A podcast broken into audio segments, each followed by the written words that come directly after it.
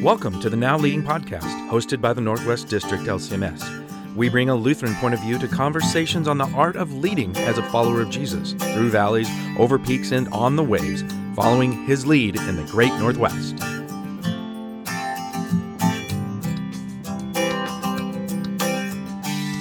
So uh, this is Des Conkle, uh, sitting here again with uh, President Paul Lineman, and um, it's our second podcast.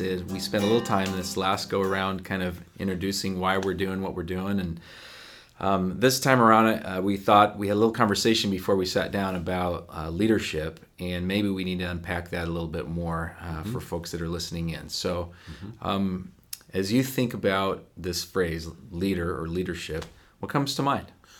Well, you know, I, I believe that uh, there are two predominant leadership themes mm. in the church that that we have we have an option to go one way or the other, and one way is uh, authoritative, authoritarian. That's a top-down leadership right. style, yeah. and then we have um, one that better describes what the Lutheran Church Missouri Synod has invested it in, and that's uh, congregational leadership mm-hmm. or grassroots movement that goes from the congregation up. Right. Um, our Constitution identifies the congregation as the seat of authority. Hmm. It's not a person or a position outside of that. It's the yeah. congregation. And then as congregations come together and uh, and discern uh, direction for ministry as a group, then that gives marching orders basically to the people that they invest in leadership positions within the church. So, so you're you're talking uh, a more of a collaborative approach, or yes, compared oh, yes. to sort of a I, when you when I heard you talk about authoritative, I immediately the drill sergeant came to mind. Yeah, right. You know, this uh, do what I tell you or else. Exactly, exactly. yeah. And and I'll tell you what's right, and I'll tell you what's wrong. Right. And you're going to do it the right way, or you're not going to be yeah. a part of this. Yeah. Um, mm. So the the congregational model is very collaborative, and it's it's one where people come together and mm-hmm. gather around the source of authority, which for us in the church is the Word of God. Right. The, the Word of God is our directive for um, how we discern hmm. our practice and what our teaching is going to mm-hmm. be, and uh, that's what guides the conversation. Wait, you're not the source of authority? uh, people sometimes assume that's true, but I can tell you yeah. it's not. I know, I'm I'm um, laughing because that's you sometimes... Know, you know as well as anybody yeah. that that's not the case. Sometimes we're perceived that way right. when as as representatives of the district office, but right. it's not that way. That's no, what isn't. I'm hearing from you. That's that's correct. Yeah. It It isn't that way. And and so we it, it's important to discern what is the commodity mm. that leaders have in our system. Right. And it's not authority, it's influence. Hmm. So as as leaders in the, the Lutheran Church Missouri Synod, um, what we need to seek to do is cultivate influence hmm. so that we can make a difference and, and help people to discern what God's calling them to do yeah. and to empower them for the work that He set apart for them to do. Sure. So I think the way that we do that in our church is through relational connection. Hmm. Um, we seek to be in conversation and dialogue with one another. We we dialogue about what the Word of God has to say and, and how it's leading us and how it's calling us forward. Hmm. And, and we discern that wisdom together as the body of Christ. Hmm. You know, that, that whole metaphor of body of Christ is really powerful because it's the body of Christ that's in action that actually yeah. accomplishes things. And the one member of the body can't do anything without yeah. the, the whole group working together. Right. And so that's a great paradigm for us. Um, when we talk about cultivating influence, and I'm speaking specifically here to leaders within the church, whether you're a pastor or a commissioned minister or a lay leader mm-hmm. in a congregation, um, you have the challenge of cultivating that influence. Mm. Uh, historically, you know, people were pretty ready to just give that to somebody once they entered into a position of service. Right. I think today, in our day, people are less willing to just hand that over. Yep. It's something that has to has to grow over mm-hmm. time. Is uh, that just just to ask quickly? Is that because of trust? Are we talking about? Because trust takes time to build. It's never something that just happens overnight. Right, right. I, I would say that it's probably an expression of the culture in okay. which we live in. Yeah. That it's it that a position doesn't come with that built-in right. trust right yeah. away.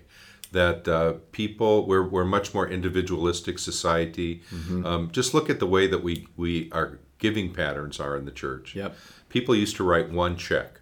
Yeah. And then they turn it over to the congregational leadership to discern how that was going to get allocated to right. the various we things. Trust you with our money. We're, and yeah. we're, we're letting you have you it. Yeah. You decide. Um, yeah. Today, uh, the average person, the average contributing member to the church writes many checks. Part of it may go for congregation. Part of it may support a missionary in right. some part of the world. Some may support an organization, a social ministry organization in their mm-hmm. community. Some may be an expression of their their desire to love yeah. that doesn't go to a church organization at all, right? But um, is uh, is put into the hands of people in huh. a community to feed or clothe or you know right. medical support. We we just do it that way today. Yeah. And I think mm-hmm. for, for us as leaders in the church, we need to seek to cultivate that level of trust and influence, that combination, so that we can move together and work together effectively as the body of Christ. Right. So, yeah, what I just heard you say is uh, leadership, really, if it ever was this way, it's not this way anymore. You, mm-hmm. It's very, you can't just sort of walk into a group of people and ask them to do certain things without building trust together and sort of reaching a point where you understand what you're doing together. Mm-hmm. Yeah, mm-hmm. It's collaborative, as yeah. you were saying before. That's a great word to use, and I think it, it, it applies to mm-hmm. lots of aspects of our lives. Right. People feel valued when they're in a collaborative relationship, yes. but they also are empowered then to act. Yep. And and I think that's the, the, the season of the history of the church that we're in. It is. Now, I have one question for you in this, though. I've heard you also say a few times that leaders take the first step. Correct. So how do you how do we balance that with what you just shared?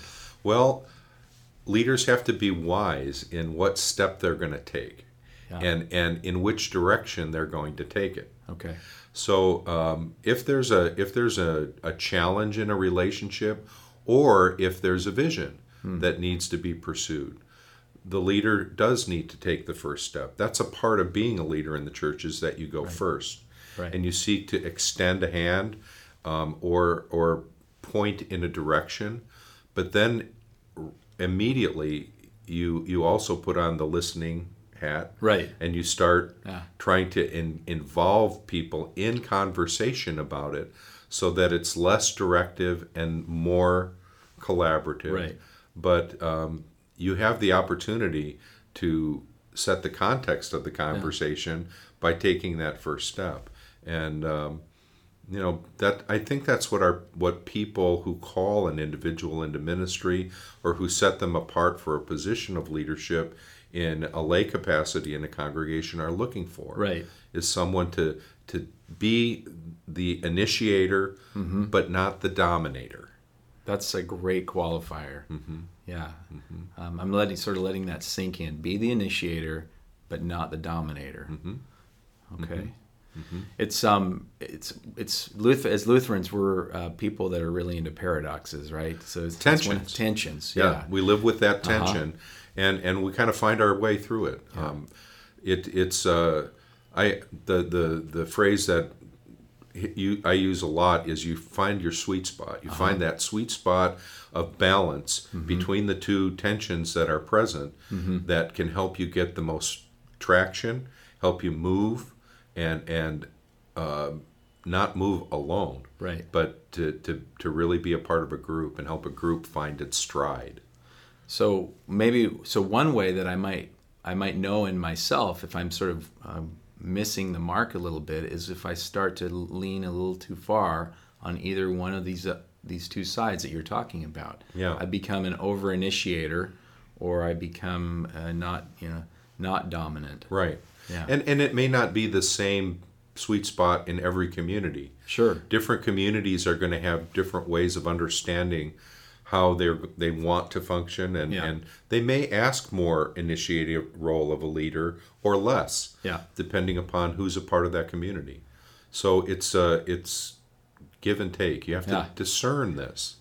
It's not a it's not a one size fits all kind of a thing. It's really dynamic. Very dynamic. It's really dynamic and fluid. Yeah. And and so you you uh, move into it expecting to be both a leader and to be led.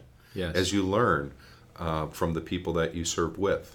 So, and that's a great segue to connecting this to being a follower, because again, that's one of these really big tensions for people who are leaders in the church, mm-hmm. is that we are called really as followers of Jesus, right. that there's someone who is the leader of all of us. Right. So what does that look like, to be a leader and still be and be a follower at the same time? Well, you know, as a matter of fact, I'm just working on a on a message right now huh. that's built around Matthew eighteen, and not the part of Matthew eighteen that you might that think we all about. Like to talk about. Yeah, it's, the first part of that chapter is where Jesus sets a little child in the mm. midst and says, um, "You need to be like little children, yeah, to inherit the kingdom of heaven." Yeah, you know, what do kids do?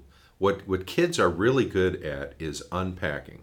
Uh-huh. You know, you put them in a new situation, yeah. and they're unpacking it, and they're they're picking up yeah. all kinds of input from that new situation. Mm. What do adults tend to want to do? Right. We want to tend to put things in the box and organize it yeah. and sort it so that it's something that we can carry and yeah. use again. Right. Okay. So when Jesus says uh, to be like a little child, Um, he doesn't mean to be childish. He mm-hmm. means to be childlike. Uh-huh. So that means being willing to discover and learn new things and unpack a new situation to see what's there, yeah. to be in a learning and discovering mode, but then uh, to also at that same time take that learning and put it to use yeah. in a way that's helpful to the body of Christ in that mm-hmm. in that community. So being childlike, I think, is is having a teachable, leadable mm-hmm. heart and being willing to grow and to learn, mm-hmm. while at the same time taking what you already know mm-hmm. and the tools that you already have in your toolkit mm-hmm. and putting them to use in a way that's going to help build up rather yeah. than tear down. You just listened to the Now Leading podcast, hosted by the Northwest District L C M S. Leadership conversations from a Lutheran point of view for Christian leaders of all kinds. Take a moment after this podcast, and with everything you've just heard in mind, consider at least one action you will take. Then go and make it happen.